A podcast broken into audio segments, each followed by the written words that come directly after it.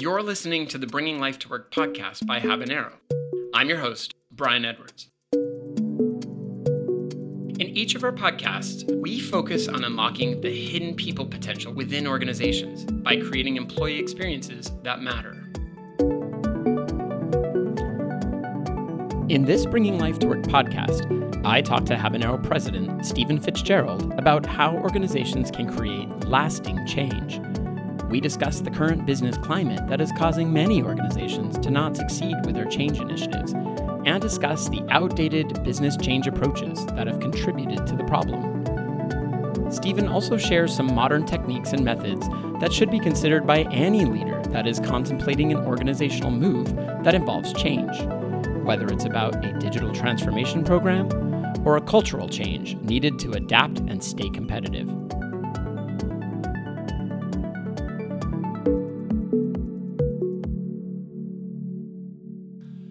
So, Stephen, thanks for joining me today on this conversation about change. Just a quick introduction of yourself. You're the president and founder of Habanero Consulting Group. And we're about making a change in the world around the way people experience their work, uh, making work lives better.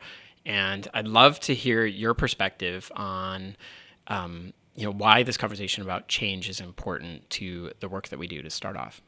Yeah, w- when we started working uh, in this organization, Habanero, when we first got going on it, we were really focused on technology, and we quickly realized that the what was really happening was that people were having to work differently, collaborate differently. So this idea of human-centered change has been embedded in our work from the very beginning, uh, and it, and it really became this opportunity for us to explore, you know, on a broader and broader in a broader and broader context. Uh, you know, what is it that gets in the way of people's change, and and what is it that um, helps people be more successful with change, and, and it's so connected to our pursuit of great employee experiences that it, it's really at the core of what we do. And, and I would say change is ev- everything we do in organizations involves change. And so uh, we can label it as other activities in, in a lot of cases, but it's all change.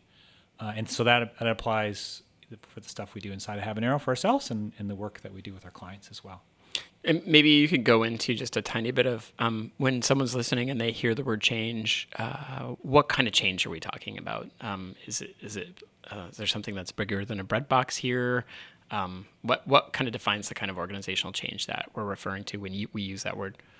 That's a that's a great question. I I feel like this is a it's a deceivingly important question because what we run into a lot is we are brought in to help people sometimes implement technology, for example, and it's too often thought of as technology implementation, and maybe the, the prize at the end is adoption, when really what's happening is change. We're asking, in some cases, we're asking people to change what they do every hour of every day. That's significant, right? Or how they relate to the people they work with.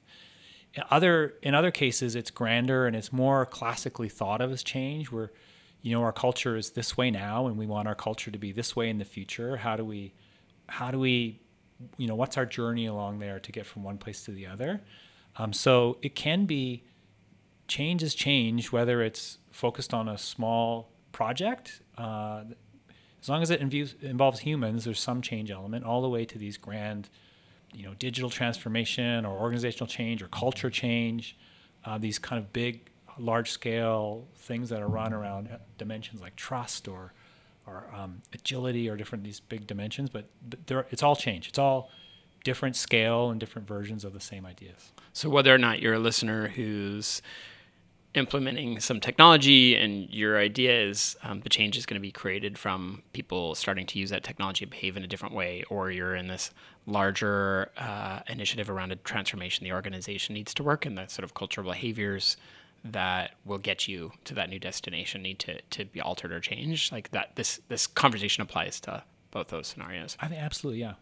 When we sat down to talk about this conversation one of the things that i think emerged for me was this thesis that change isn't working uh, that the current approaches and the current ways that people go about thinking about change are antiquated and and that, that the the net result of that is people get to the end of it and they're hitting their heads against the wall because the things they intended to change didn't really actually move at all. Um, maybe would you agree with that thesis for this conversation? And, and maybe do you have anything to say about that? Yeah, I think there's a lot of evidence to say that the current uh, practices related to change and change management specifically are not being as productive as they need to be.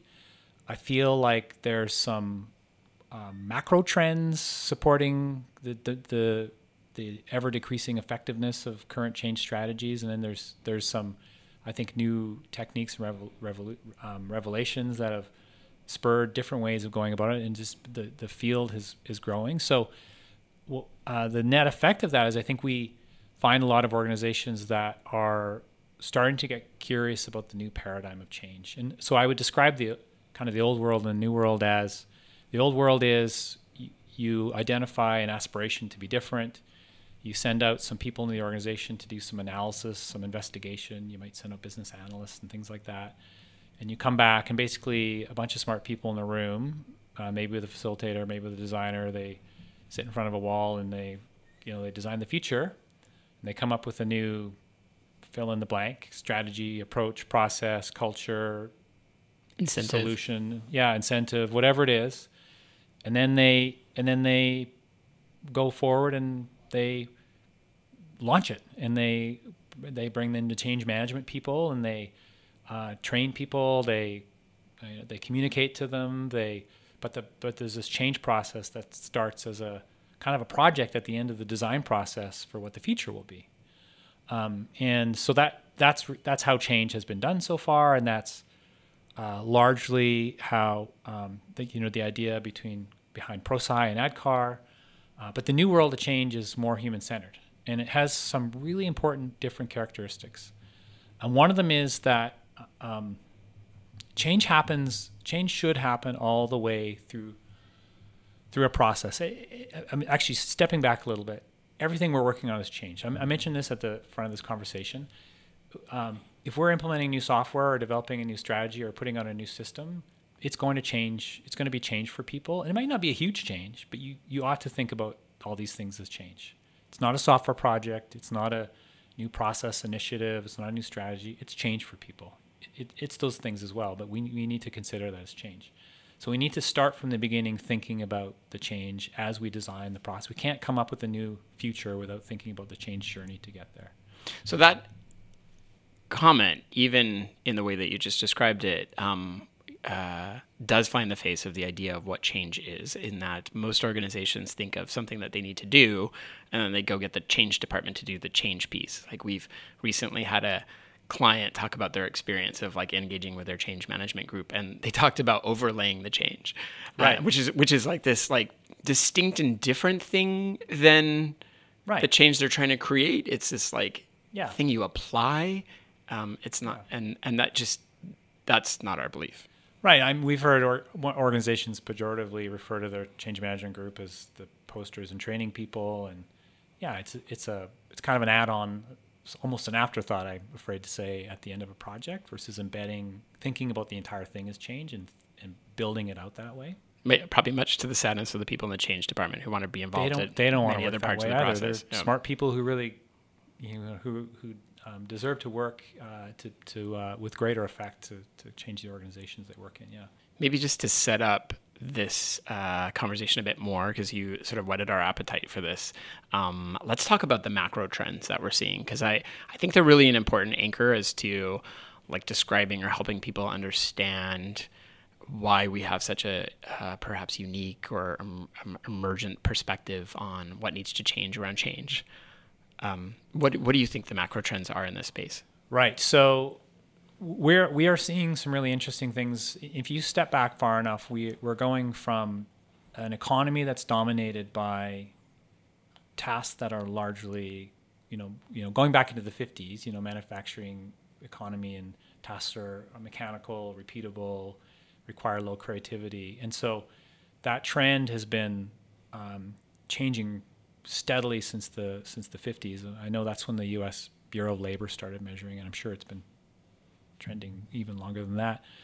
But much more of the economy, a very high percentage of all the jobs require creativity. Uh, there's lots of data that talks about the increase in um, the requirement of people to work in teams, so that we've got people we we need more people's creativity. We need them to collaborate and work more. And so the the performance and output of our organizations is, is more and more dependent on this kind of really intangible, amorphous human performance element. Uh, so before we could come up with these with these strategies that address the problems, and they would be relatively successful because we had we had known unknowns, and now we're now we're in a more um, we're going from a, a, complex to to more of a or sort of a complicated to a more complex realm if you use a Cynefin framework idea, and we're dealing with a lot more unknown unknowns, and and it's it's much more complex and nuanced to to orient uh, a group of people who are relying more on their putting them in the position where they can do their best work and and bring bring their best creative selves to their jobs, and they have to do that in the, in an environment where they're supporting other people to do that. So it's a, as you can appreciate, this is a different environment. So the old ideas of change don't fit in this new world where we're demanding new things from the people in our organization, and our and our industries are more competitive, and we the organizations that continue to rely on on or, or, continue to be satisfied with with people showing up and doing mediocre work and, and not really set up to win. And, and the output of that they're, if they're satisfied with that they're, they're not going to be very competitive in their industries and they're going to struggle. So there's competitive forces also driving that. There's competitive forces that are driving even our ability to uh, attract and, and retain great talent and so there's there's a bunch of these dynamics that, that are at play that are making organizations much more complex that require us to take a more human-centered view of change overall. And just adding one to that list too, that like the pace is changing too, like the pace of technology, the pace of um, yeah. what other people are doing. Maybe it's nested in that competitive comment there, but the yeah. just the pace in general that people um, need to respond to on a right. regular basis within organizations quite yeah. quite changed.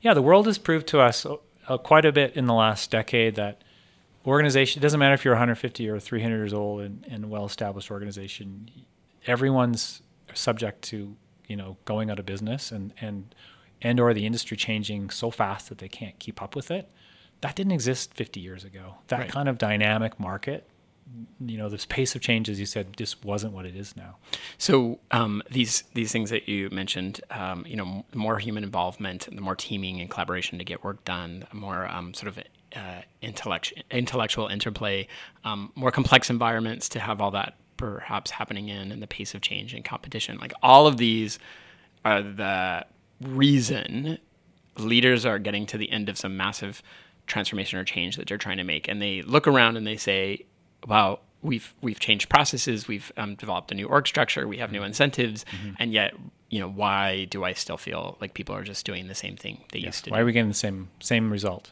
Yeah. So so that that's a great framing for um, our point of view on this. Um, maybe you could paint a picture for me of the potential for change.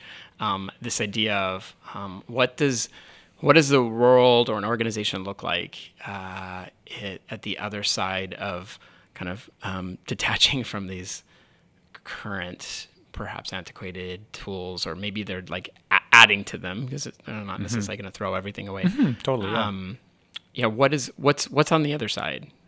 So, so let me start by being a slightly philosophical and expose my deeply held beliefs about about humans. I, I really get a real visceral, uh, deep down in my heart reaction when I hear people say things like, "Oh, you know that person will never change," or "We're we'll always be this way," or there's this sort of uh, fixed mindset when when people are thinking about other humans. Curiously, they think of themselves as highly flexible, but they a lot of people tend to look at other groups of people or people and just think that's the way they are and they'll always be that way.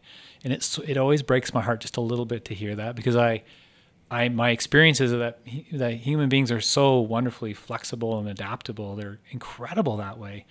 And so I would my personal uh, dream is that you know we live in a world in the future where we all have a higher level of expectation about the potential for human beings and our ability to adapt and change. So that so that's one part of the answer, and it's right, very personal. Right. The other is organ- organizationally. Um, I, there's this uh, phrase you always hear, you know, change is hard.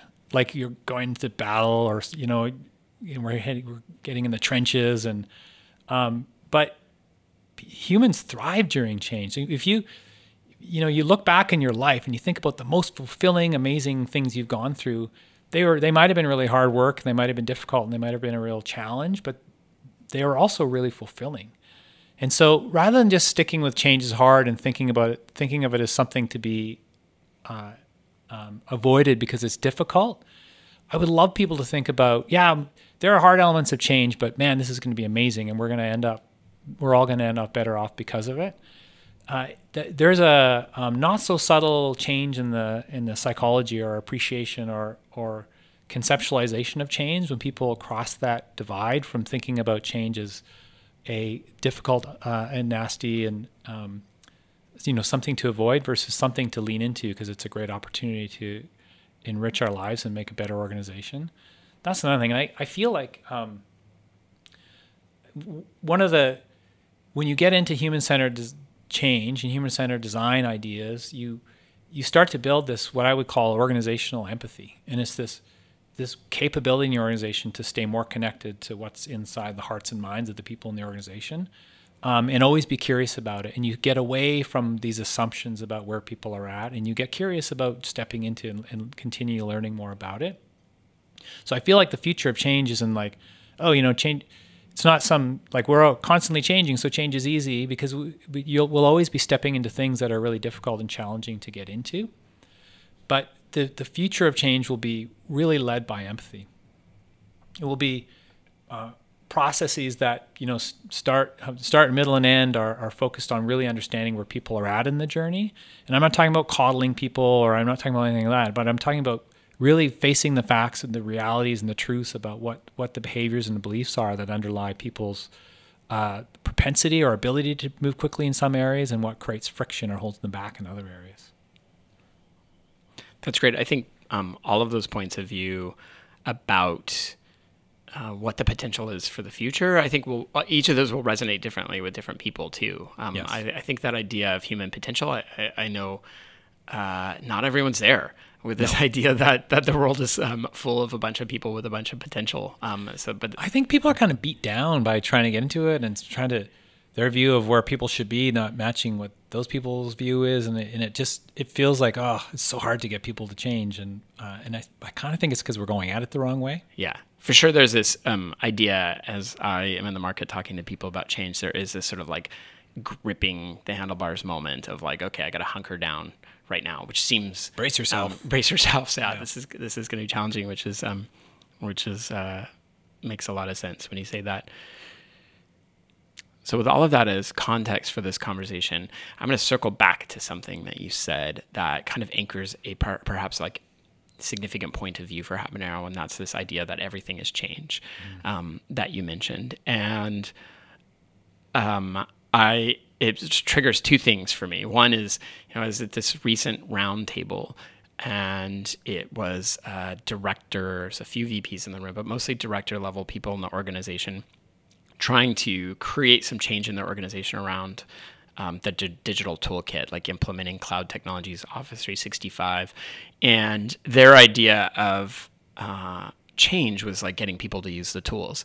Mm. And yet adoption. all of them adoption, yeah, yeah, yeah. A, kind of a proxy for usage uh, and it, and yet they all talked to this executive idea that there was something bigger, there was a, a larger potential um, that that was there.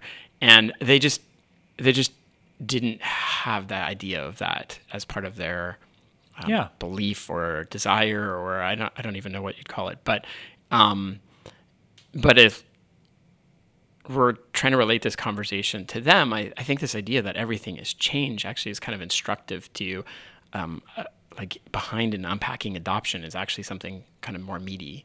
Um, or so maybe something with yeah, higher potential. Aiming for adoption is a pretty low bar. It's not very inspiring. Um, we, if we're going to invest, like one way to think about it is every leader in every organization needs to be great at change.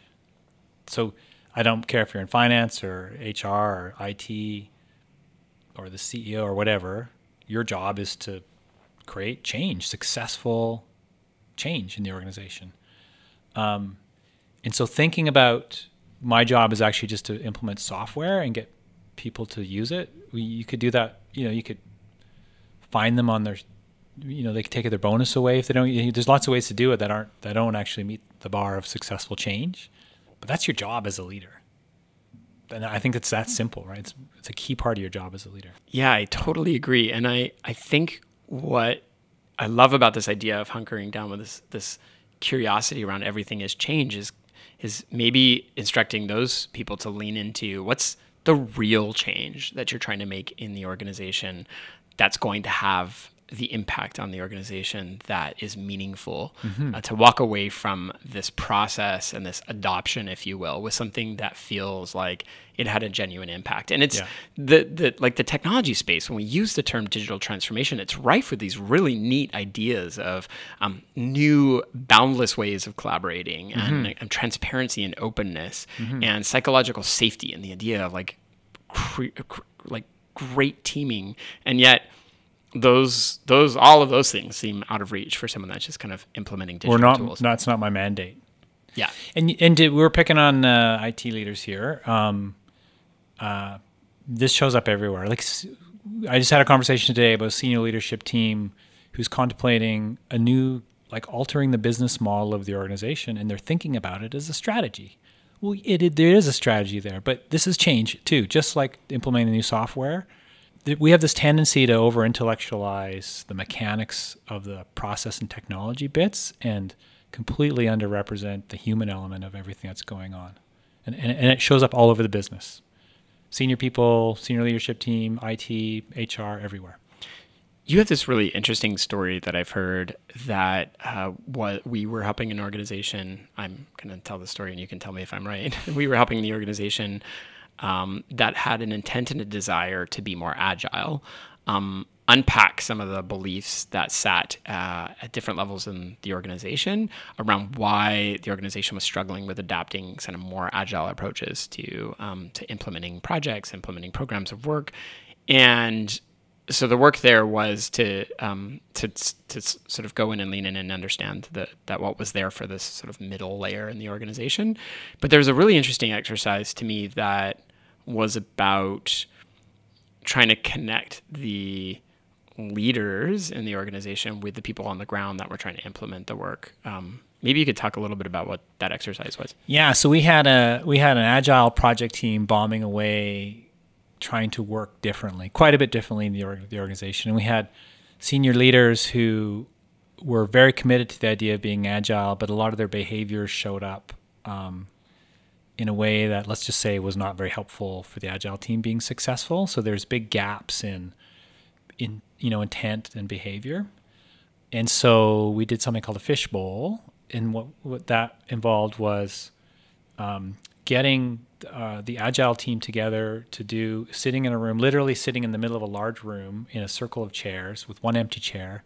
And they were doing a, a project retrospective where they were reviewing the, the previous sprint and around that chair were tables, and on in the chairs and the tables were, and this is a very hierarchical organization. We're senior leaders in the organization. Like I'm thinking maybe four or five levels above, above the the, the poor people in the chairs in the middle of the room.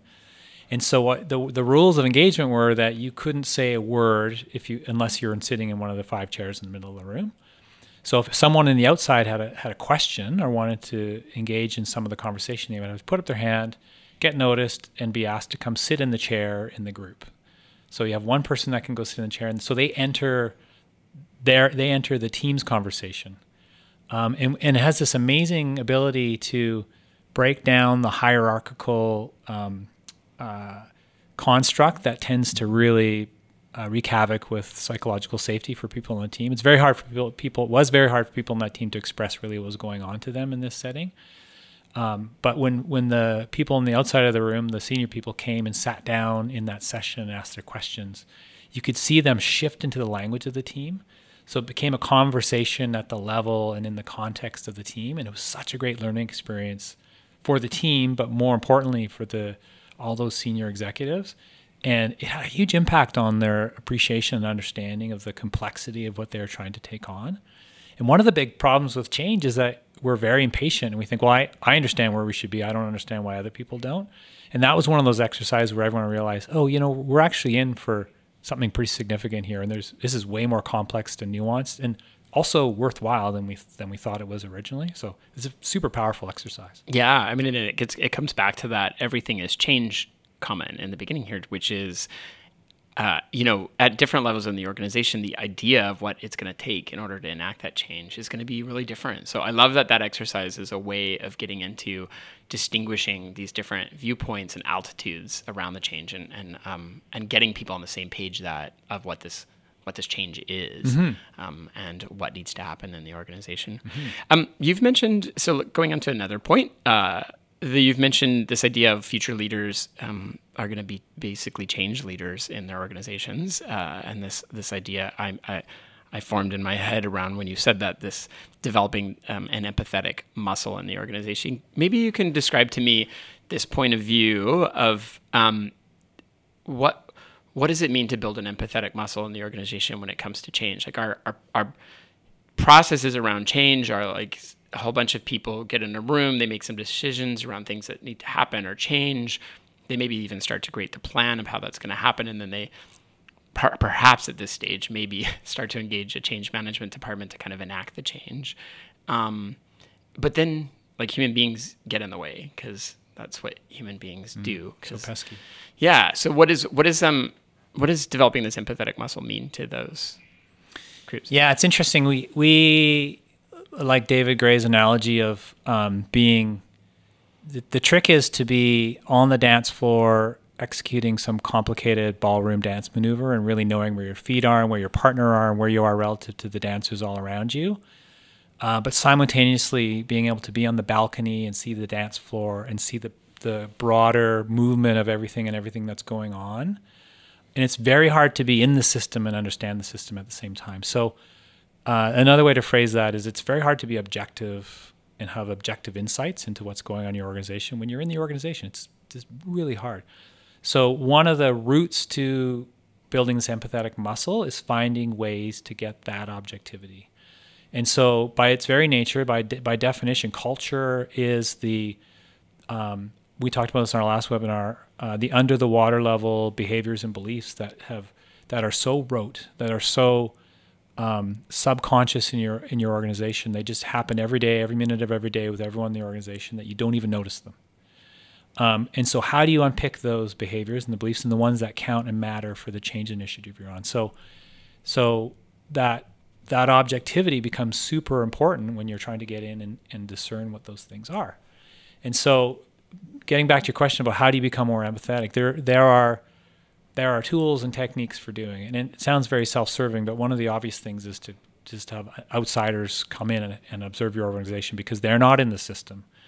And the themes that emerge to us when we go into organizations are super loud and clear to us, but they're not to the people in the organization. It's kind of funny. It's like, you know, I'm a little bit older now and I, you know, high pitched noises my kids can hear and I can't. It's sort of we're sort of like the kids in that in that analogy.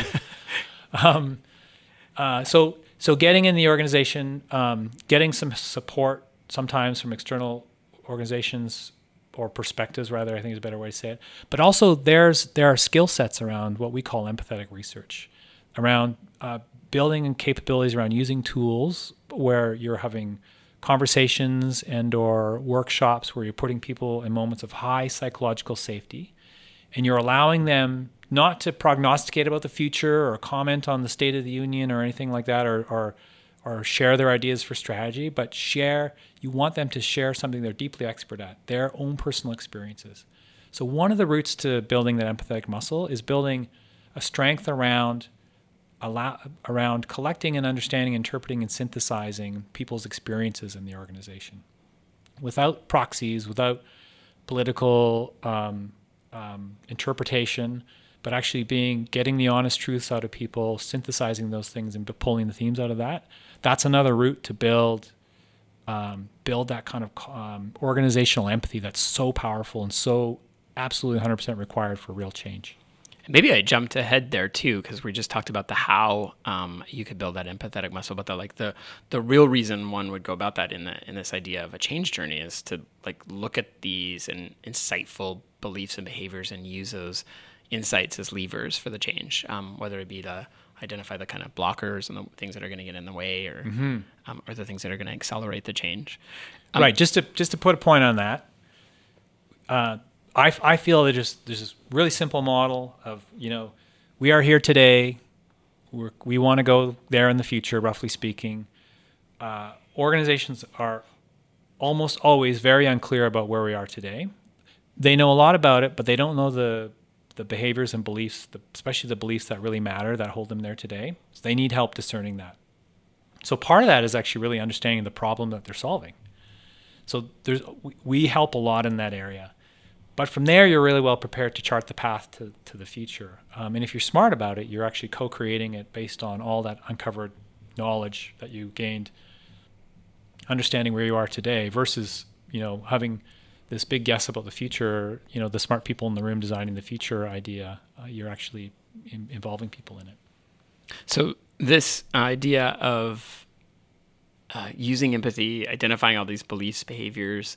Um, I'm, I'm going to say this stories, lived experiences, setting up a psychological safety. Like, I, think even using all those words in the constructs of um, employees is so distinct from what change management might call it, which is like stakeholder analysis. Right. Like we've just we've just kind of blown the idea of stakeholder analysis up quite a bit um, because it's way more nuanced and it's way more intimate and it's it just requires a, like a, a, a different set of empathetic tools than I think kind of modern change management practices.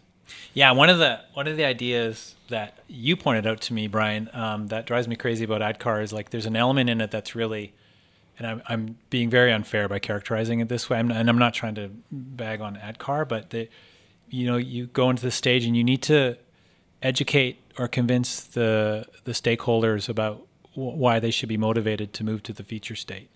And it just sort of drives me crazy because there's this opportunity to go. These aren't these aren't sheep. You know, these aren't. There's not cattle or some farm animal. Like these are intelligent human beings that are probably, you know, very in tune and connected to their jobs and their roles, and their and thus have a very unique, um, knowledgeable perspective on the journey that they have to go through to be successful. Um, so there are, there's just a better, more evolved way of involving them in helping get insight and build towards the future. And whether they're co-creating what that future state is or they're involved more in, in providing insight that, that's used to do that, it's just a different level of respect. You're not saying, well, we've designed your future, now we need to convince you and motivate you to get to that future. You're not selling anyone anything. You're actually tying into the motivations, beliefs that, that exist already and or um, unpinning the beliefs that are really unhelpful. And that's a different, that's totally different situation. Right. So okay. So I'm going to recap the like two big points we've made so far is this idea that everything is change, um, and there's a lot to unpack in that, of course. But um, some of the kind of key ideas there is that uh, one, this idea that leaders might be underserving their organization by thinking about change as something like adoption, and that there's this higher level order of of potential within their organizations. Inside of that, everything is change. And even if they are only thinking about adoption, they need to realize the underpinning um, behaviors and beliefs and actual um, effort that it's going to take to make human right. beings do the something different. Yeah. And then the second one is this idea of using um, empathetic tools to really understand what's there for the organization, sit in someone's lived experience, and pull those stories and insights, beliefs, and behaviors out as, as part of the change journey. So now you've started to talk about, and and I um, I think this is kind of a third point, is this idea of when that work starts. And what I hear you suggesting is it doesn't start after the leaders have created something it actually starts in the very beginning because because you've used this term like hopefully we can co-create the future together. Tell me more about this idea of um, co-creating the future and how that's really distinct from our idea of change right now. Yeah i mean i, I find that's a super fascinating topic and um, to sound slightly judgmental what i my experience of this is that leadership teams feel it's their responsibility to clarify what the feature is and design it and then push the organization in that direction. When the opportunity is to get the organization involved in um, refining the ideas and taking the aspirations from the leadership team and the board and, and the governance, however the company's organized, um, and, and building that future together. So it's, it's a very different thing. So the idea of, of co-creation isn't just it's not some it's not this sort of democracy of it. we everyone it's not a Montessori school and everyone gets to decide what you know get gets to pick a color for the wall in their office. It's actually about leveraging the collective intelligence and insight and understanding of your entire organization in the process of, of de- designing the future and potentially stakeholders outside of your organization too. And, you know, history is proven over and over and over again that many brains working together to solve a problem is, is much smarter than one single brain or a small group of brains. Yet, or this is part of this organizational mythology that you know the le- senior leadership team needs to be the one that plant the flag in the future that we're going to race to. And I think that idea just has to go away. Um, and co-creation shows up um, in all sorts of positive ways uh, for the people in the organization too. And it's part of the mechanism of why change starts at the beginning of the process because when you start to involve people in first through empathetic research and understanding their lived experiences, you're you're actually um, recruiting them, recruiting their, their their mind into the process of change, and you're opening them up to the future in a, in a really constructive way because they're being heard. Um, then you have the opportunity to to bring those those people or, or subsets of those people or groups of those people into very specific efforts to co-create elements of change that will most affect their part of the role. And, and this is we got to get out of this idea that we can design the, the perfect experience for everyone and just pass it on to them. We're better off to come into the ideas and the capabilities of the change in the tool set or whatever we're doing them and going in and working with that team to help to work with them and facilitate their development of the future. And so that's another big element change. So people feel really engaged, they feel ownership. And then you get to the end of that process, when people are engaged that way, you don't need change management at that point. They don't need to be cha- trained, they don't need to be uh, convinced that they should be motivated about the future. They built the damn future, they, they own it. They'll be mad if they don't get there. So that, it's a very different paradigm.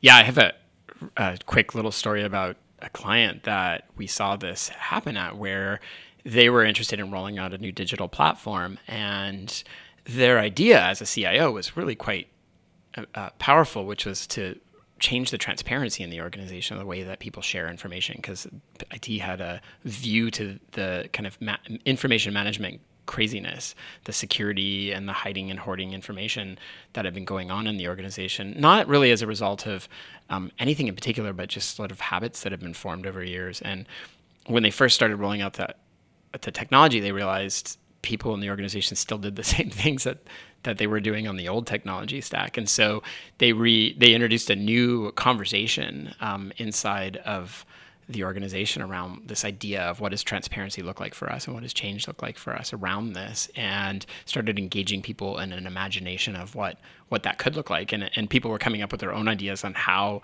they could be implementing and changing and using this technology in new ways. And so it's just peeling back the onion um, a little bit to getting to the meat of the the change that you're trying to create, and then and then working with people on co-creating that um, really works because now there's there's a huge momentum towards this idea of transparency that's not just sort of sitting in the CIO's mind, but it's actually starting to permeate through their organization. That's a. I really like that story, Brian. And one of the things that makes me think of is um, the idea of fidelity. When, when you engage the people who will be involved in the change in the change process, you get this much more this higher resolution of of what has to ha- really happen, all the nuances, and you you you actually have a broader base of uh, an ability to engage in that. So you you get more complexity, more nuance, and more ability to take that on, and that's that's really where the change happens, right? It, it's a cool.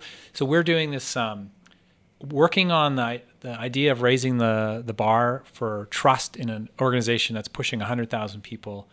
And so what we what we learned in this organization is you can survey and do quantitative analysis till the cows come home and you can get tons of data, but it's really hard to know to, to boil that down into with enough fidelity and clarity of, of to take real action that has a meaningful impact. So the other way to go about it is to use that quantitative data to zoom into areas where you know you can make an impact and try iterations or, or sprints of a little bit of empathetic research and build a prototype of, of an idea that might change trust and and use it with a bunch of people, get their feedback, and engage them in the process of understand co-creating what that prototype is and trying and understanding how successful it was.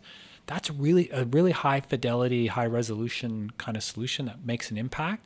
And you can go from there and scale scale that or try more iterations and work on that. And that's that's a different proposition um, than trying to boil the ocean and solve that problem through other means that might at the surface seem more efficient because they're involving less people. but it's really hunting for a needle in a haystack using these other approaches like empathetic research, qualitative analysis at that level. That that's when you zoom into the high resolution, uh, high fidelity clarity that you really need to create meaningful change. That's great. That's um, maybe exiting the the commentary on this idea of co-creating the future and kind of heading us into another habanero point of view, which is about this um, learning process around change that I think lots of organizations fail to um, fail to be successful at. And this is a big one because you just used words like sprint and experiment and try. And I think all of these words are fearful words for leaders right. and organizations. Right. They're, they're, I think lots of people in organizations don't feel they have the structures to support them underneath those terms and um, the right and, yeah. and, and the belief. So so but but I I think our belief is the, the they absolutely have to get ready for this idea of um, iteration and uh, being comfortable with elements of failure around this. So maybe can you say more about that? Yeah, I mean, I guess we wouldn't. This wouldn't be a topic if we were smart enough and the and we had known unknowns and we could get our hands around saying, "Well, I, I'm really, really confident that if we did this, this, and this, we'd end up right here."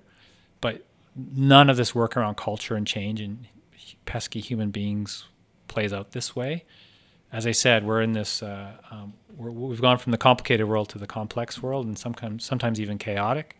So, so we the only way to find our way through this is to is to experiment and learn and try and and be more focused on the learning than we are on the kind of classic measures of productivity. We do a lot of coaching around what some people call enterprise agile, and it's this idea that they're trying to um, implement work in an agile way, whether it's technology related or not. Um, but but you need to actually shift how the organization works around that.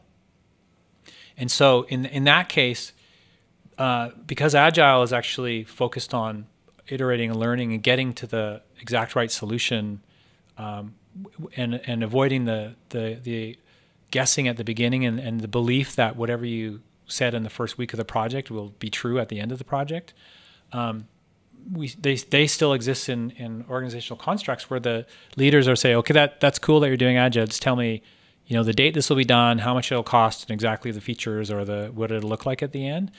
And it and it just doesn't work that way. So there there is quite a bit to do in organizations to adapt how we think about how work gets done and get away from this idea that anyone in our organization is smart enough to predict the future of exactly how everyone and everything's going to react to shift our culture from state A to state B, uh, and and realize that we have we have to be adaptive. We have to be learn. We have to learn our way through this, and we constantly need to be um, able to question where we're coming from and, and question the problem we're solving and, and go back to those fundamentals of the problem. You know, be able to zoom up in, in, altitude to really think, are we still going in the right direction here? And then zoom into the details and, and zoom back and forth like that. Otherwise, we're, we'll continually chase objectives that might have been put on the, you know, built on the wrong foundation. We talked about this early on about uh, in technology, you know, people get the mandate to implement some software. Um, you know, what was the, what is the problem we're solving that? What are we really trying to change? And has in the process of, of going through that implementation process, if we actually learned the problem's different and we're trying to solve different you know we're trying to solve something else. And you know very few organizations at this point have a lot of flexibility and capability to adapt that way but it, it is how organizations have to evolve. They need to develop that capability I think that of almost everything we talked about today is going to be maybe one of the hardest things for organizations to wrap their heads around and adopt because um, when we've had this conversation of change with leaders and organizations, I think this idea, I mean, we're really actually disrupting the way goals are set, we're disrupting this idea of how, how um, people envision the future and then march the organization to it. Um, you know, we're really kind of disrupting this idea of change in general by that concept. But I, but I think there's a lot of momentum around the world. I mean, the startup community is a great example of people who have adopted highly attuned failure and learn and respond models mm-hmm. um, that that are addressing that kind of more complex, chaotic ecosystem that that more and more companies are operating in. And it, it would seem very wrong after all this talk about change if I said organizations just be, should become that way automatically, because you know that is a vision of the future that organizations need to think. You need to apply these very ideas of change towards you know finding their way there. And it is a journey. And it does take a long time. Um, it does take patience, and it does take determination to be different. Um, um, but it also shouldn't and can't happen all at once. Um, there are smart ways for organizations to find their way in that direction incrementally in a learning way that helps them build confidence and be productive. I would argue more productive right off the bat, but but you know get going and try things in different ways. So there's there's absolutely ways to do that. Yeah, I mean, what comes to mind instantly is it's not a surprise we're at the table with multiple organizations that are looking to be more agile in their internal processes. We've mentioned one in this conversation, but there's they're just one of a few um, who are really troubled by this idea of even shifting cultural behaviors around, moving shifting away from let's call it a waterfall technique for for um, creating change in the in the organization. So. Um, yeah, it's it's hard, uh, and there's a change journey on making that change. Yeah, and I think it's really helpful as a as a first step to, um, I guess, sort of uh, submerge your team in some of the ideas, particularly the leadership team, just to get really comfortable with what these ideas mean and the implications. And um, I think the the knowledge and understanding is really valuable, but I think potentially what's even more valuable is the opportunity for reflection for leaders to think about how they show up and the behaviors they have that might make these things really hard or, or the things that they might be really excited about their strengths they have to build on in the organization that would be the the green shoots to you know to really get the place to get things going. Um, that's a really constructive way to, to get going on these things. We find a lot of organizations almost have hidden skunk works for little agile cells that are working to do things better and it has, seems to happen mostly in technolo- no, techno- the technology area or IT areas because that's where a lot of the stuff comes from originally. Um, but we're also finding it in, you know, um, other areas too, like customer service and different things like that. And and so that's great. Uh, but I feel like it would be good if, or it would be more constructive rather, if senior leadership teams had started to develop a, a vision for how their organization could change in this one dimension of their culture, and they leaned into it a little bit more themselves. Great. So maybe that starts to wrap us up. And I think I'll just quickly go through, uh, just for the listener, some of the key takeaways. Uh, um, number one, everything has changed. Uh, number two, this idea of um, embedding empathetic research or empathetic muscle within the organization yeah. and yeah. identifying the cultural blocks uh, as well as accelerators and the beliefs and behaviors that, that will affect change. Three, this idea of leveraging the bigger brain in the organization for a, a, a co-creation of the future um, and being part of that journey of co-creating what that future looks like. And then number four uh, shifting the organization to be comfortable with this uh, I- embedded learnings sprint iteration around this change um, not assuming that a whole bunch of smart people can completely imagine what the future is going to look like but know that there's going to be learnings along the way that will change your path uh, so those are kind of the big four takeaways for, that are really distinct from our, our, current orientation around change and change management in general. Um, you started to say there this idea of leaders first the first stage of change for leaders to get kind of get into room and have these conversations. But perhaps this is where Habanero comes in um, to help because it's not uncommon to be called in to um, a client where there is some big change that they need to make and they're just kind of trying to figure out how and what to discern inside of that process.